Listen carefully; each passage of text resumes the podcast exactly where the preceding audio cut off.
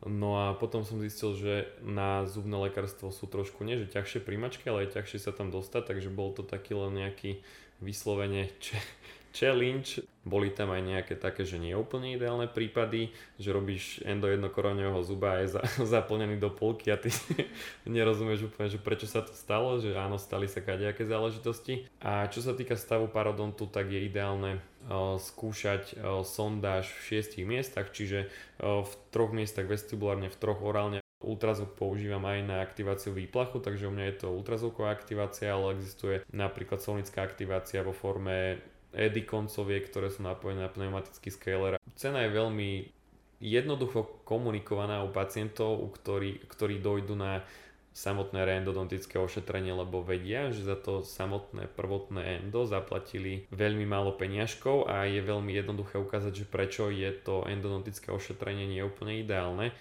Najčastejší argument, ktorý používam, je, že áno, že je pekné dať tam implantát, ale aj ten implantát má v podstate nejakú životnosť. Ahojte. Počúvate Zubcast? Podcast Slovenského spolku študentov zubného lekárstva.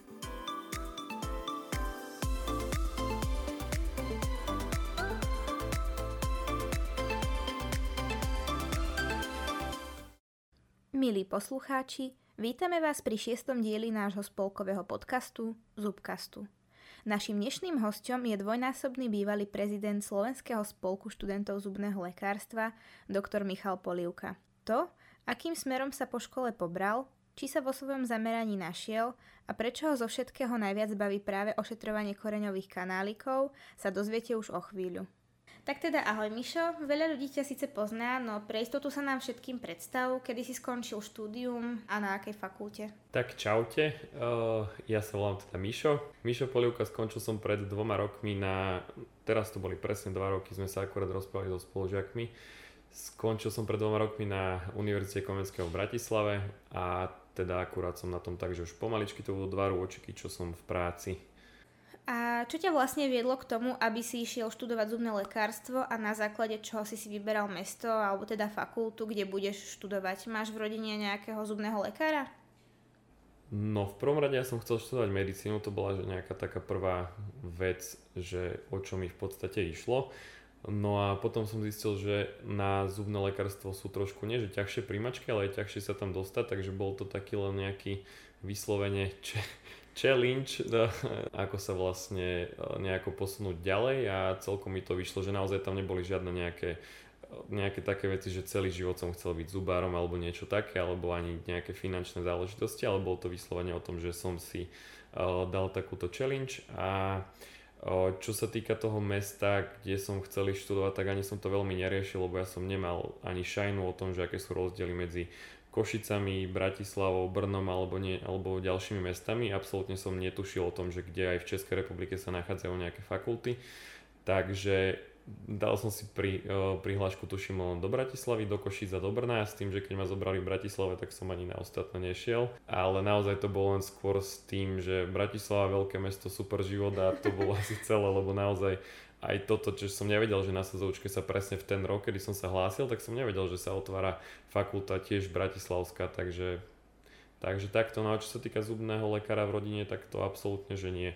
My sme dokonca boli taký ročník, že sme mali vlastne, myslím, že jednu, alebo možno dvoch spolužiakov, čo mali v rodine zubného lekára, ale že to je že úplne všetko, takže ja som okolo doktorov veľmi nešiel.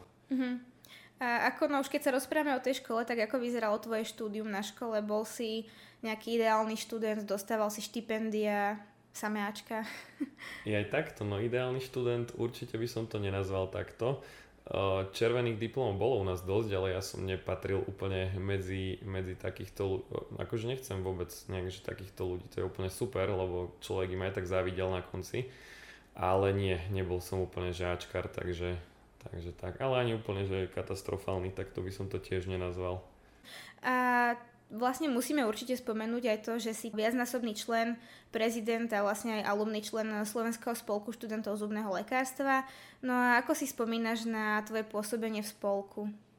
No, čo sa týka spolku, celkovo by som to zhrnul jedným slovom, že to bolo úplne, že super. A keď sa tým naozaj nejako hlbšie nad tým zamyslím, tak ja som v podstate bol v spolku úplne, že od prvého ročníka, že ako náhle ma pred aulou niekto zastavil, že poď do spolku a neviem čo, tak už som si vyplňal prihlášku a išiel som si tie také nejaké lokálne funkcie, neviem čo dookola. Ale bolo to naozaj super, lebo tam spoznáš strašne veľa ľudí, to je za mňa, že asi, asi také najlepšie. A si tak v centre diania, nielen toho bratislavského, to na, na začiatku to bolo o tej Bratislave, ale, ale postupne sa spoznáš naozaj veľa ľuďmi z celého Slovenska, takže, takže takto nejako, mm-hmm. že bolo to naozaj super. A oplatí sa podľa teba byť aktívnym spolkačom a myslíš si, že je pre človeka výhodné byť v spolku aktívnejším? No, to určite áno. Akože je to taká otázka, že keď sa spýtaš každého človeka, ktorý bol aktívny v spolku, tak ti povie, že áno, že treba byť aktívny, ale ono to je fakt o tom, že jednak čo som začal, že spoznáš strašne veľa nových ľudí a ideš, ja neviem, si sadnúť na pivo v Košiciach a niekto sa ti prihovorí, že čau Mišo, čo tu robíš, takže je to super. A v, ja som si našiel priateľku cez spolok, takže to je tiež ďalšia vec, čo sa týka medziľudských vzťahov. No a keď si to celé zoberieme z nejakého individuálneho zlepšovania sa alebo z nejakého sebarozvoju, tak je to tiež ďalšie veľké pozitívum, lebo keď si spomínam na seba, že ako som komunikoval s ľuďmi, keď som nastúpil na školu, tak to bolo také, že dosť chabé a teraz už celkovo, čo sa týka komunikačných zručností, je to úplne inde.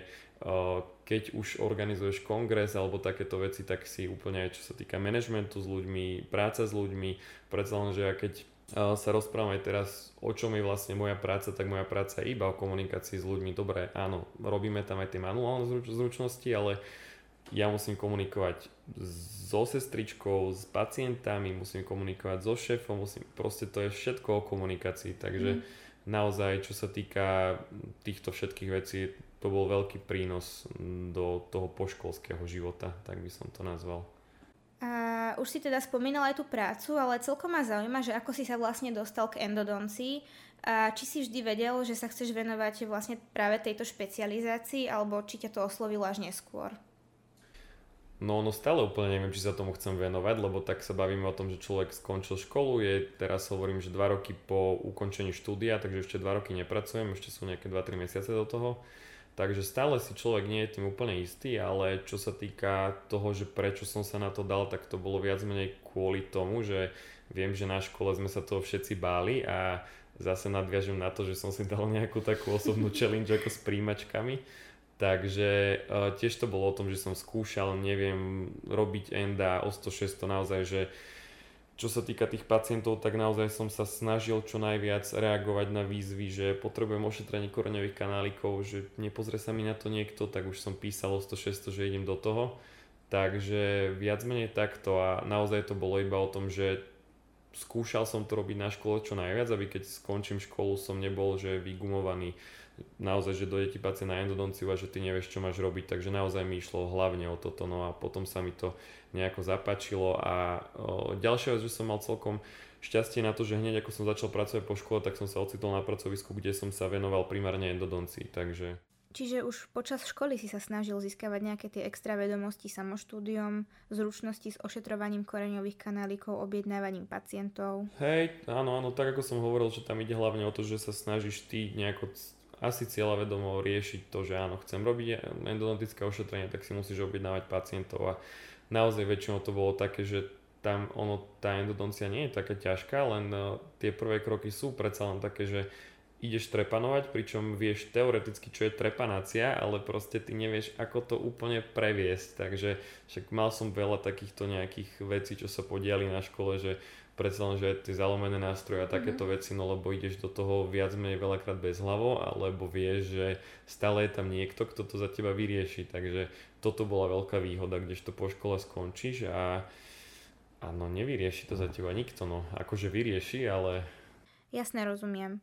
A aký je podľa teba postup, ak sa chce absolvent po škole zamerať primárne na endodonciu?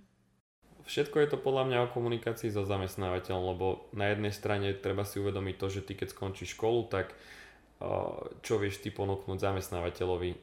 Budem špičkový endodont? No asi veľmi nie. To, to je taká vec, že áno, že môžeš sa tak postupne dostávať k tomu, že áno, robíš viac endodoncií, baví ťa to a už si sám aj trúfaš na niečo, ale naozaj zo začiatku aj tak si na tom tak, že budeš robiť akoby všetko a dostávať sa postupne k tým endodonciám. Ja hovorím, že ja som mal naozaj šťastie to, že Uh, som bol hodený do vody, že naozaj mi šéf povedal ako prvú vec, že poď mi strepanovať túto korunku a potom mi napíš, keď budeš hotový, tak ja som mu napísal, videl, že to nejako išlo, tak už som dostával tých príležitostí hneď viac, takže tam to bolo, u mňa to bolo takto, naozaj, že čo sa týka enda, tak je tam veľmi dlhá doba, kým sa človek naučí robiť nejaké komplikovanejšie zákroky, takže, takže stále treba začať asi všetkým a potom sa postupne vyprofilovať. A ešte raz vám zopakujem to, že je to všetko o tom, ako sa, ako sa dohodne so zamestnávateľom, že ty mu povieš svoju predstavu, on ti povie svoju predstavu a nejako to vykombinovať, aby to bolo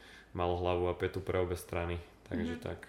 A myslíš si, že si sa ako študent dostal k dostatočnému množstvu výkonov na to, aby si mohol hneď po škole urobiť kvalitné endodontické ošetrenie? Poďme sa baviť o tom, čo je kvalitné. Ale nie, akože takto. Ja, ja by som povedal, že áno, v tom zmysle, že dobre, keď si zoberiem, tak všetky endodoncie, ktoré som robil na škole, tak boli tam aj nejaké také, že nie úplne ideálne prípady, že robíš endo jednokoreňového zuba a je zaplnený do polky a ty nerozumieš úplne, že prečo sa to stalo, že áno, stali sa kadejaké záležitosti. Ale ja si myslím, že áno. Ja si myslím, že áno v tom, že naozaj som robil toho enda dosť veľa už počas školy. Uh, neviem to úplne kvantifikovať. Dosť veľa znamená možno pätnásť endodoncí, takže sa zase nebavíme o vyšších číslach, ale... ale myslím si, že bol som už pripravený na to urobiť nejakú endodonciu kvalitne. Mm-hmm.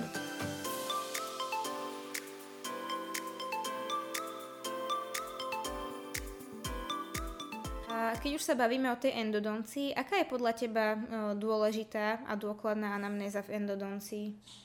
No, čo sa týka anamnézy, tak ja by som povedal, že to je taká najdôležitejšia časť, alebo taká časť, ktorú keď vieš dobre zvládnuť, tak tie ďalšie vyšetrovacie metódy sú väčšinou už len také pro forma, lebo naozaj, že ty od komunikácie s pacientom vieš docieliť alebo normálne si povedať v hlave nejakú uh, diagnózu, že OK, že podľa mňa je to toto a už si len vlastne dokazuješ to, čo si zistil. Takže naozaj, že niekedy už podľa prvých slov pacienta vieš od dverí, že áno, že toto bude určite toto, áno, samozrejme stane sa veľakrát človeku, že áno, že ma to prekvapí, že dobre, tak som si bol istý týmto, ale je to niečo úplne iné, ale niekedy aj keď pacienti úplne, že nie sú nejaký výrazne komunikatívni, tak už človek si postupom času spraví nejaký sled otázok, ktoré stále použiješ a vieš tými svojimi dobre kladenými otázkami docieliť tú odpoveď, ktorú si chcel počuť, takže, takže mm. za mňa asi takto. A ktoré kroky sú podľa teba najdôležitejšie pri správnej diagnostike stavov pulpy? No, čo sa týka diagnostiky, tak tam tých krokov není, že úplne veľa, máš ich asi päť alebo šesť, ktoré stále musíš dodržiavať. A tam je jedna vec, že si potrebuješ stanoviť to, že v akom stave je pulpa a v akom stave je periodoncium. Že aby si zistil, že ak tam je nejaká patológia, tak pokiaľ zasahuje a tak ďalej.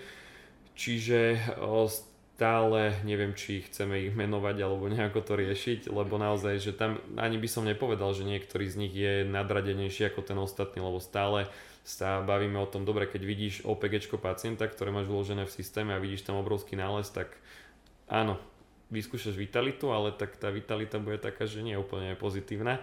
Takže naozaj sa bavíme o tom, že žiadny z tých krokov, ktoré sa používajú pri diagnostike nie je, je úplne že dôležitý, takže... Uh-huh. A tak môžeš aspoň tie body spomenúť, že ktoré sú podľa teba dôležité, alebo teda čo nevynechať? Jasné, takže čo sme sa bavili o anamnéze, tak to už nejdem ani veľmi spomínať, ale čo sa týka samotnej diagnostiky, tak ono je to vyslovene, čo sa učí, že na všeobecniarských predmetoch, tak všetko úplne si len akoby prenesieš na zub a stále, sa, stále začíname tým, že sa pozrieš na ten zub, že...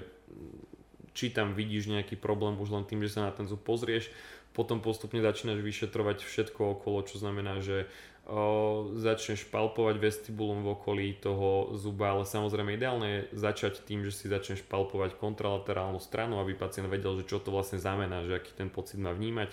O, potom určite o, riešiš poklopovú skúšku, ale nie samotného zuba, najskôr začneš s okolitými zubami, aby to vedel pacient porovnať. O, taktiež dôležitý o, test vitality, o, či už chladom alebo elektrickým prúdom, ale to je veľmi málo používané. Tiež stále je to vhodné riešiť s vedľajšími zubami, takže aby pacient vedel diferencovať, že aký je tam rozdiel. A čo sa týka stavu parodontu, tak je ideálne skúšať sondáž v šiestich miestach, čiže v troch miestach vestibulárne, v troch orálne, aby sme vedeli zistiť, či tam nie je náhodou niekde výrazný, výrazný váčok alebo výrazná sondáž, aby sme vedeli, či tam prípadne nie je nejaká fraktúra alebo niečo podobné.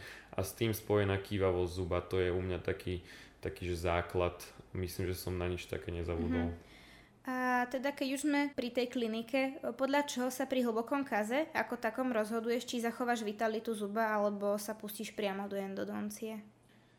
No to nikdy tak veľmi nefunguje, že sa priamo pustím do endodoncie, lebo to by som bol taký, že endodont radikál, že no hej, je to, je to také, no ale stále, stále dochádza podľa mňa k tomu hlavnému rozhodnutiu už pred ošetrením, lebo ty môžeš mať v podstate na rentgene nejaký veľmi hlboký kaz alebo niečo podobné, ale to, že je na rentgene blízko pulpy viditeľný ten kaz, tak to neznamená, že OK, že tak tu idem robiť endo. Skôr to ide o tom, že na, naozaj počas anamnézy si zistíš od pacienta, že či ide o irreverzibilné poškodenie drene alebo ide o reverzibilné poškodenie drene. Pokiaľ ti pacient povie, že o, sem tam cítim na sladké, na studené, že ma to zabolí, tak že tá bolesť ti odíde hneď po nejakých pár sekundách, tak určite vieš, že tam nie je to poškodenie drene irreverzibilné a tým pádom smeruješ to ošetrenie tak, že pacientovi oznámiš, že ideme do toho s tým, že ideme zachovať vitalitu toho zuba. Takže naozaj, že tu to, že čo ideš robiť počas toho ošetrenia, si stanovíš už pred tým ošetrením, že naozaj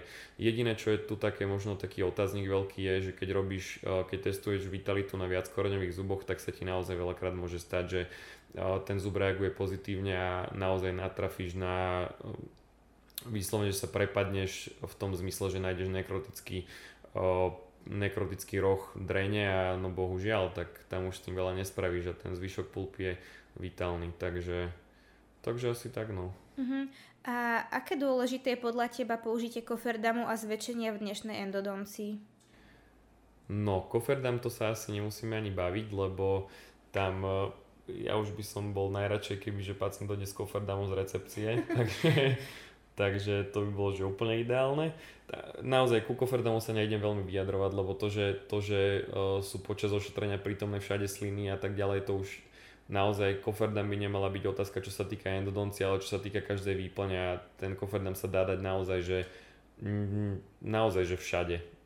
Rozmýšľam, že či sa mi, áno, stane sa, že niekedy sa po pol hodine rozhodne, že OK, že idem spraviť pre endodostavu bez koferdamu, že to sa tu nejdem hrať na nejakého, nejakého dokonalého človeka, ale postupom času sa naozaj naučí človek dávať ten koferdam na, na všelijaké miesta, čo by predtým ani len neskúšal, takže tak. A čo sa týka zväčšenia, no tak tam sa ne, určite nepoviem to, že endo sa nedá spraviť bez mikroskopu, ale mikroskop je dôležitý na to, že keď naozaj máš zuby, kde sa niekde na, v tých zuboch nachádza viac kanálikov, čo je, dajme tomu, premoláre sú veľakrát zradné, že nájdeš tam kanáliky, ktoré by si nečakal, že povieš si, že dolná peťka, tak spravím tam nejakú džurku a zrazu nájdem jeden kanál, tak ho vydezinfikujem, zaplním, že si super, ale ten kanálik tam veľakrát je aj linguálne, že tam sú naozaj často dva kanáliky, to isté, že nevidím em bé dva, OK, tak asi nemám em bé dva, no ale tá em bé dva tam stále je, takže tam sa bavíme o tom, že ako náhle už nájdeš tie koreňové kanáliky, tak povedzme si, že už máš takmer vyhraté, že už to zväčšenie potrebuješ, ale aj tak skončíme pri tom, že bez toho zväčšenia tie kanáliky nenájdeš a zase neodložíš mikroskop, keď si už našiel kanáliky, takže dobre, je to dosť dôležité. Keď nie je mikroskop, tak uh, aspoň lupy? Určite áno, zase, zase záleží od toho, že pokiaľ sa bavíme o tom, že už ideš riešiť komplikovanejšie prípady v endodoncii, tak tam si bez mikroskopu veľmi neporadíš, mhm. takže určite zväčšenie je super vec. A aký typ prístupovej kavity volíš najčastejšie ty? Používaš častejšie tradičné alebo konzervatívne postupy? O, myslím, že som to hovoril aj na prednáške minulý rok. Tam sa jedná hlavne o to, že keď ti dojde pacient, ktorý už potrebuje endo, tak väčšinou už tam nič konzervatívneho nevymyslí, že keď máme konzervatívnu, alebo sa snažíme zachovať štruktúru, tak to sú vlastne väčšinou veľakrát situácie, kedy pacient má vyslovene po úrazu nekrozu alebo potom gangrenu, takže to sú také, že najčastejšie prípady. Ale samozrejme, pokiaľ to ide, tak uh, treba čo najviac zachovať tie steny z toho zuba, lebo predsa len, že uh, nie, že v minulosti, aj teraz veľa, veľa prednášajúcich endodontov odporúča riešiť si klasický tradičný trepanačný otvor s tým, že vlastne ti zasunieš uh, ká ef el do koreňového kanálika úplne že napriamo. Ale myslím si, že vzhľadom na typy nástrojov, ktoré sú aktuálne vyrábané, stále nové technológie, nové zliatiny, tak si myslím, že nie je až také nutné používať vyslovene priamy vstup do koreňového kanálika. Uh-huh. A keď už sa rozprávame o tých nástrojoch na opracovanie koreňových kanálikov, aké momentálne používaš ty? A podľa čoho sa vieš vyznať v endodontických nástrojoch, keďže ich je na trhu také veľké množstvo? No, čo sa týka nástrojov, tak ja som aktuálne taký dosť protaperový, lebo keď tak rozmýšľam, tak v ambulancii mám väčšinu len protapere a ešte nejaké recipročné nástroje. Na deväťdesiatpäť percent prípadov použijem Protaper Next. Potom o, mám v ambulancii aj Protaper, Protaper Gold, aj o, Trunatomy od Dentsply. Uh, ale naozaj sa bavíme o tom, že deväťdesiatpäť percent prípadov využívam Nexty. Uh, je to kvôli tomu, že čím viac ten nástroj používaš, tak tým viac vieš, ako sa k nemu môžeš chovať a čo od neho môžeš čakať. Takže u mňa je toto, uh, toto akoby uh, najväčšia výhoda a či rozoberať prečo, kedy použijem Goldy a Trunatomy, tak to je tiež trošku na dlhšiu debatu.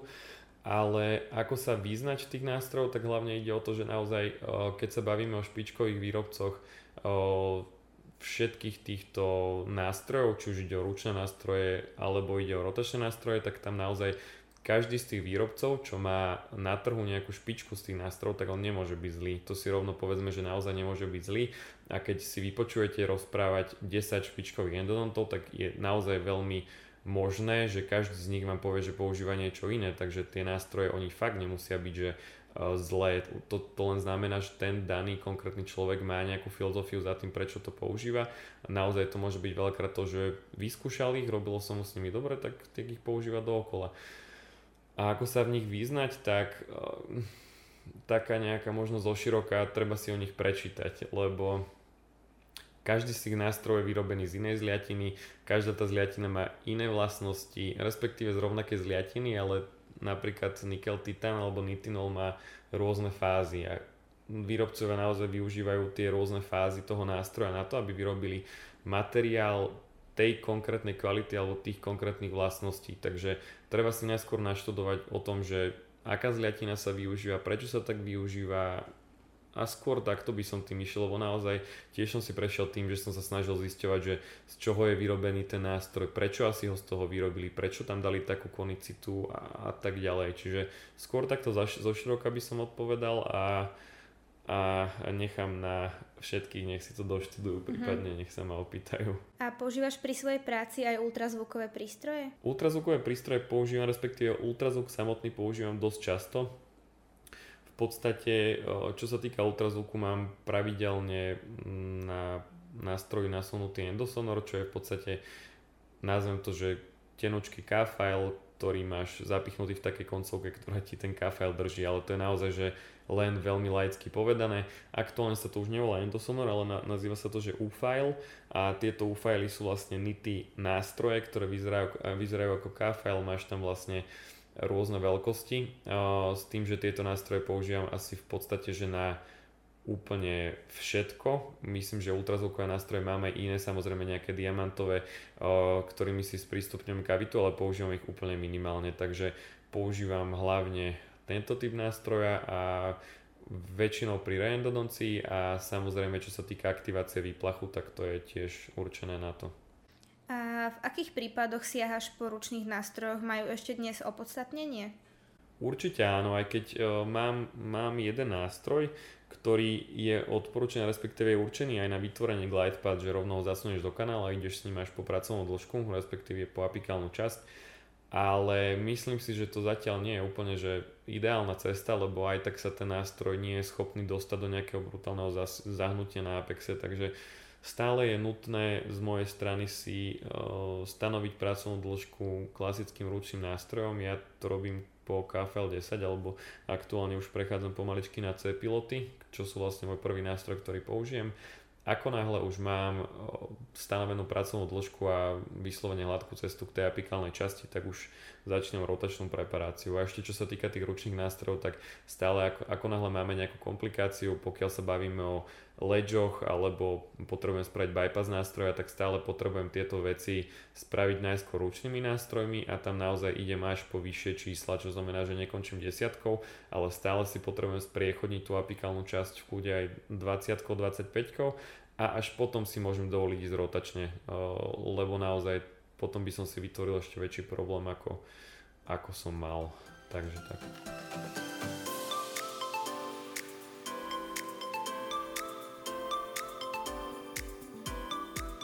A keď ako študent zalomím na stáži nástroj, viem si nejako pomôcť, prípadne tomu zabrániť?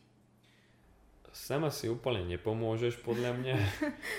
Jediné čo, tak pán doktor, prosím vás, že mám tu taký nejaký problémik, čiže podľa mňa takýmto nejakým štýlom, ale skôr, že ako nezalomiť ten nástroj, no mm, netreba ísť do toho bez hlavou, lebo naozaj pokiaľ začneš tlačiť do toho nástroja, tak naozaj môže očakávať, že ten nástroj sa ti veľmi jednoducho zlomí, takže skôr sa venovať tomu, ako ten nástroj nezalomiť, lebo veľakrát aj mne sa stáva, že dojde niekto za tebou, že Mišo, prosím ťa, vedel by si vybrať tento nástroj, ale naozaj nikdy nepadne tá otázka, že a čo môžem spraviť preto, aby som ho na budúce nezlomil tak, ako mm. som ho zlomil. Čiže podľa mňa toto je dôležitá otázka, naozaj tam tiež je to na dlhšiu debatu, ale treba tie nástroje používať tak, ako sa majú používať, čiže netlačiť zbytočne na nástroj a to je asi taká najdôležitejšia vec, že Keď, keď náhodou máš blok a nejde ti to ďalej, tak nie, netlači ďalej, lebo tam nesprechodíš ten kanálik, tam si proste len spravíš ďalší problém, takže... A teda viacnásobné používanie nástrojov odporúčaš, alebo nie? Na škole by som to úplne neodporúčal z toho dôvodu, že ideálne takto je naozaj výrazný rozdiel v opotrebovaní nástrojov. Pokiaľ ja si zoberiem nový nástroj, tak viem, že naozaj viem, že koľko si môžem k nemu dovoliť a ja môžem si k nemu naozaj dovoliť výrazne viac. Čo sa týka opakovaného použitia nástrojov, tak sa nebudeme tváriť, že sa to nerobí, ja robím to aj ja, je to úplne bežná záležitosť, nebudeme používať, veľa ľudí to síce robí, ale nebudem používať nástroj na jedenkrát a hneď ho vyhadzovať, lebo ten nástroj naozaj aktuálne vydrží veľmi veľa opakovaní. A na ďalšej strane budem ako profesor Terauči, ktorý používa nástroj, až kým sa mu tam nezlomí. Takže, lebo nie sme nikto na takej úrovni, že vybereme nástroj za dve sekundy pomaly ako on, takže...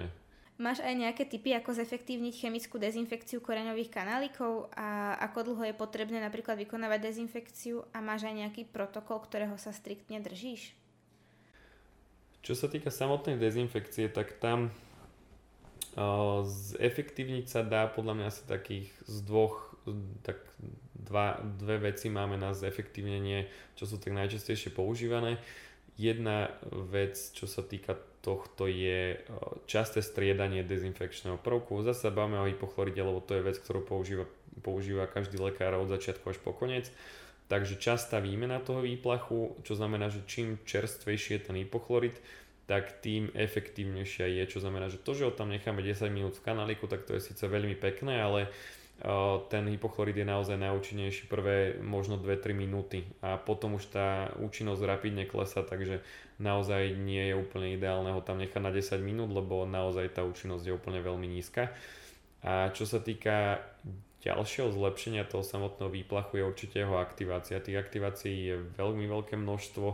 Uh, ako si sa aj pýtala, tak uh, ultrazvuk používam aj na aktiváciu výplachu, takže u mňa je to ultrazvuková aktivácia, ale existuje napríklad solnická aktivácia vo forme E D T A koncoviek, ktoré sú napojené na pneumatický scaler a je to úplne super varianta, lebo tá koncovka je plastová a dostanete sa z ňou naozaj veľakrát aj tam, kde už ultrazvukovou koncovkou nie, takže... takže takto. A čo sa týka samotného protokolu, tak len v rýchlosti, ono v podstate už len celý čas počas preparácie používa, používam iba hypochlorid, nepoužívam striedavo E D T A hypochlorid, používam iba hypochlorid a na konci, keď skončím preparáciu už posledným nástrojom, ktorý si určím, používam E D T A na minútku, minútku aj pol s tým, že ho aktivujem. Aktivácia nie je kvôli tomu, aby som zvýšil účinnosť E D T A, ale aby som ho dostal na miesto, kam by sa len tak výplachovou kanilou nedostal. Takže potom, keď už skončí é dé té á svoju funkciu, by som to nazval, tak si é dé té á odsajem. A potom záleží od, od samotnej diagnózy. Pokiaľ som robil reendodontické ošetrenie, je to infikovaný koreňový kanálik, tak použijem ešte hypochlorit trikrát na minútku aj pol, s tým, že ten hypochlorit tam aktivujem a nechám ho pôsobiť. Zase sa bavíme o tej minútke aj pol, dvoch minútach len kvôli tomu, lebo tá účinnosť hypochloridu je počas tých dvoch minút najsilnejšia a potom by som tam mal v kanáliku ľudovo povedané vodu, kedy by sa všetky funkčné jóny toho hypochloridu vyčerpali. No a toto zopakujem trikrát a ready to go môžem plniť. Takže.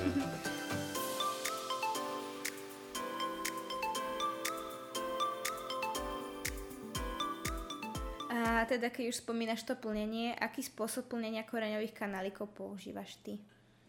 O, som veľký, o, takto, nejdeme si to tu veľmi deliť asi, že aké metódy sa vôbec používajú, ale používam vertikálnu kondenzáciu tekutej gutaperče na takmer všetky prípady. Aktuálne som ale začínam byť taký veľký fanúšik metódy centrálneho čapu s biokeramickým sealerom, lebo dneska som mal akurát pacientku, ktorá som spýtala, že to už, však minulo sme to plnili dosť dlho, akože tak je to naozaj veľmi efektívne. Nemyslím si, že to je vyslovene, že vertikálna kondenzácia je superiornejšia metóda. Myslím si, že biokeramický sealer s centrálnym čapom je metóda, ktorá je metóda metódou budúcnosti, len nie je to ešte natoľko preskúmané a to vám povie asi úplne každý, že na tých, z tých veľkých prednášajúcich každý vám povie, že nie je to ešte dostatočne preskúmané, preto to nepoužívam, ale naozaj už začínam pozorovať tie trendy, že už aj v Československu sa začína ísť touto cestou a za mňa to je super, takže keď prídete možno na stáž o dva mesiace, tak možno už budem, budem vlastne použiť hlavne túto metódu. A vedel by si aj v krátkosti opísať e, poslucháčom, o čo ide? Rozdiel je v tom, že e, v podstate pri metóde centrálneho čapu, pokiaľ sa používa biokeramický sealer, tak gutaperča nie je hlavný materiál, ktorý vyplní ten kanálik. Keď si porovnávame s väčšinou sealerov, čo sa používajú epoxy živicové sealery, napríklad á há plus, alebo m, rôzne iné z tých, z tých epoxy živicových sealerov, tak ten sealer samotný, on netvorí tú hlavnú masu a naozaj, že keď, kebyže použijeme metódu centrálneho čapu o, pri tomto type sealeru, tak máme tam naozaj, naozaj veľké, nazvime to, že fugy, vyluhovanosť sealera a naozaj, že nie je tá o, tesnosť alebo ten hermetický uzáver toho koreňa.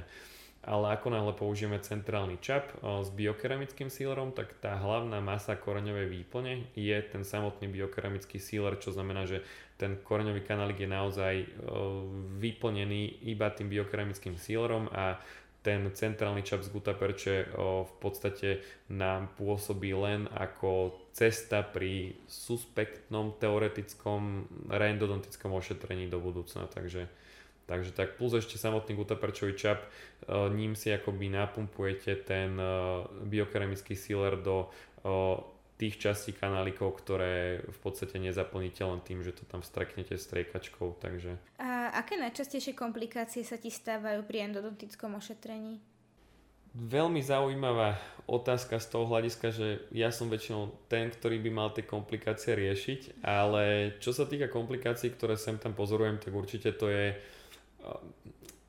povedzme, že krvácanie z periapikálnych tkaní, ale aj to sa mi nedie veľmi často, pretože naozaj keď robíš všetko tak, ako máš, tak sa ti to stane naozaj, že minimálne krát. A čo sa týka ostatných typov komplikácií, asi by som sa o nich ani nerozprával kvôli tomu, lebo nedefinoval by som dokonca ani to krvácanie z periapikálnych tkaní ako častú komplikáciu. Čiže, čiže asi takto nejako. A ako vysvetľuješ pacientom, že kvalitné endodontické ošetrenie je dôležité a cena je opodstatnená, alebo teda tá vyššia cena je opodstatnená? A neinklinujú pacienti skôr k extrakcii a následnej implantácii? No, no čo sa týka tej ceny, tak mm, cena je veľmi jednoducho komunikovaná u pacientov, u ktorý, ktorí dojdu na samotné reendodontické ošetrenie, lebo vedia, že za to samotné prvotné endo zaplatili veľmi málo peniažkov a je veľmi jednoduché ukázať, že prečo je to endodontické ošetrenie nie úplne ideálne. Takže možno takto. Čo sa týka ceny, tak ja to veľakrát argumentujem tým, čo je samozrejme aktuálne už tie špičkové ambulancie majú všetci to vybavenie na dosť vysokej úrovni, tak stále argumentujem tým, že všetko materiálové vybavenie, ktoré používam pri tom samotnom ošetrení, je úplne že špičkové a tým pádom aj tá cena je odrazená v samotnom materiáli, ktorý sa na to používa. Či už sú to samotné materiály, ktoré použiješ vo vnútri korení, alebo je to samozrejme zväčšenie a všetky okolo záležitosti. A pokiaľ pacient začne riešiť, že či by nebolo jednoduchšie ten zub vytrhnúť, tak ja už som potom dosť taký radikálnejší, lebo ja aj nechcem povedať, že nedovolím pacientovi si ten zub vytrhnúť, ale stále pokiaľ tam šanca je na záchranu toho zuba, tak uh, snažím sa ho presvedčiť na to. A najčastejší argument, ktorý používam je, že áno, že je pekné dať tam implantát, ale aj ten implantát má v podstate nejakú životnosť, že proste aj to sa po- pohybuje o povedzme, že niekoľkých desiatkách rokov, to som možno u niektorých implantátov aj prehnal a je tam veľa premenných faktorov, že dáno, môžeme dať implantát, ale keď sa o neho pacient nestará, tak o päť rokov od neho príde, takže e, tiež si myslím, že treba odložiť ten implantát čo najviac sa dá. Ja som veľký zástanca záchrany tých zubov, ale naozaj niekedy, niekedy sa stane to, že odporúčam pacientovi ten zub naozaj radšej vytrhnúť, lebo treba si naozaj zvážiť tú finančnú stránku. To je dosť dôležitá vec. Pokiaľ pacient nerieši financie, tak určite sa snažiť zachrániť ten zub, ale nie aj za cenu, že vám o dva roky alebo pol roka praskne. Keď sa zvážujú ekonomické faktory, tak si treba naozaj zvážiť endodontické alebo endodontické ošetrenie, korunku, všetko okolo a treba pacientovi vysvetliť, že môže o ten zub v kľude prísť o rok, o dva. Že či je ochotný proste investovať takúto a takúto sumu do zuba, ktorý o rok môže už nebyť v ústach, tak to by som to nazval. Uh, vieme, že teda o endodoncii by sa dalo veľmi veľa rozprávať, ale ešte keby si mohol odporučiť študentom nejakú knihu, keby chceli začať s endodonciou, tak ako by si im odporúčil? Prípadne aké webináre, Instagramové profily z tejto oblasti sleduješ ty? Čo sa týka literatúry, tak podľa mňa zase, ale to vám povie úplne každý, zá... každý, čo sa týka základu na škole, tak tam taká základná najlepšia literatúra počas štúdia, tak to je určite Pežinka. Tam je zhrnutá akoby celá endo v jednej relatívne tenkej knižke, ktorú si treba určite prečítať. To je taký základ v našich podmienkach.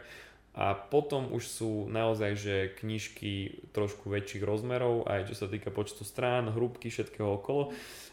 Ja som si preštudoval Cohenovú Pathways of the Pulp s tým, že vlastne to je knižka, kde máte prejdené úplne že všetko.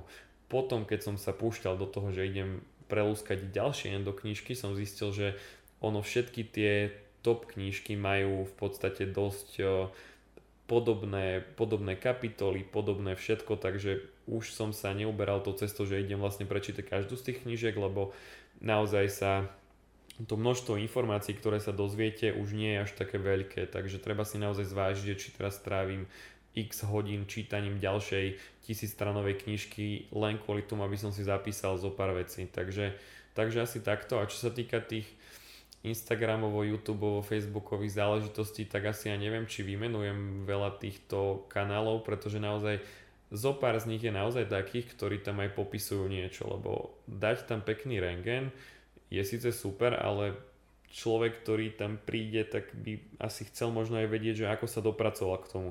Veľakrát je to náročné, že ja sa snažím len sem tam zhrnúť v rýchlosti, že ako som postupoval, že použijem naozaj že iba vyslovene skratkovité riešenia a už naozaj sa mi stáva, že veľa z tých ľudí, ktorí sa o to hlbšie zaujímajú, tak mi potom napíšu a môžem to s nimi prebrať, takže skôr takouto formou by som išiel a keď tak môžem samozrejme dať potom nejaké odporúčania na, na, tie, na tie Instagramové účty, ale skôr možno taký všeobecne a niečo sa týka endodoncie, tak by som odporúčil podcast od takého Brita, uh, volá sa, že Jesse Gulati a on je akože naozaj že brutálny, že on, on rozoberá veľmi veľa tém a nie je to naozaj že z endodoncie, má tam aj z endodoncie, ale to je akože taký podcast, ktorý ma, mi naozaj dal veľa. Teraz už ho nepočúvam často, lebo predsa len, že človek si riešia si aj iné veci niekedy, ale to, to je za mňa že úplne, úplne super. A vieme teda, že tento rok si bol jeden z prednášajúcich na štvrtom kongrese es es š zet el A, ale ak chceme vedieť, že aká to bola pre teba skúsenosť, či sa ti páčilo prednášať pre študentov a prípadne, či by si chcel v prednášaní pokračovať. No tak ja som stále inklinoval k takýmto veciam, že mňa to strašne baví, lebo predsa len, že jedna vec, slovenská stomatológia je zatiaľ bohužiaľ nastavená tak, že Uh, veľa ľudí si tie informácie necháva pre seba, že oni sa síce možno si to naštudujú, možno to robia dvadsať rokov, ale tá ochota odovzdávať tie informácie ďalej nie je až taká veľká. Takže v prvom rade toto je u mňa najväčšia motivácia, odovzdávať tie informácie, ktoré sa ja naučím alebo ktoré ja praktizujem, odovzdávať to nejakým spôsobom ďalej. A teda robím to určite rád, tým by som začal, že naozaj sa snažím uh, aj čo sa týka prednášok na fakulte u nás. A čo sa týka kongresu, tak kongres bol super, ale trošku ma mrzelo to, že tá, to prednášanie cez monitor nemá až také grády, lebo ja som naozaj podľa mňa dosť veľký stresák a uh, chcem sa naučiť, ako by možno ovládať ten stres a ten stres sa ti až, až nie je až také veľké miere pred monitorom, takže možno toto bolo také, že radšej by som si to vyskúšal naživo, ale hovorím, že mne sa to brutálne páčilo a bolo to asi odzrkadlené tým, že som sa nevedel zastaviť, takže... Bolo to veľmi super. Takže, tak. A každopádne vedeli by sme sa rozprávať ešte veľmi dlho. Ja by som sa ti v prvom rade chcela poďakovať, že si do nášho podcastu zavítal. V druhom rade ďakujeme za všetky informácie. Ďalej odporúčam aj Mišov Instagram. Priložíme ho potom do, do popisu. A chceli by sme sa ti veľmi pekne poďakovať a dúfam, že sa čoskoro uvidíme. Ja ďakujem veľmi pekne za pozvanie a veľmi rád som sa s tebou rozprával. Bolo to super, maj sa pekne. Ďakujem, ahoj.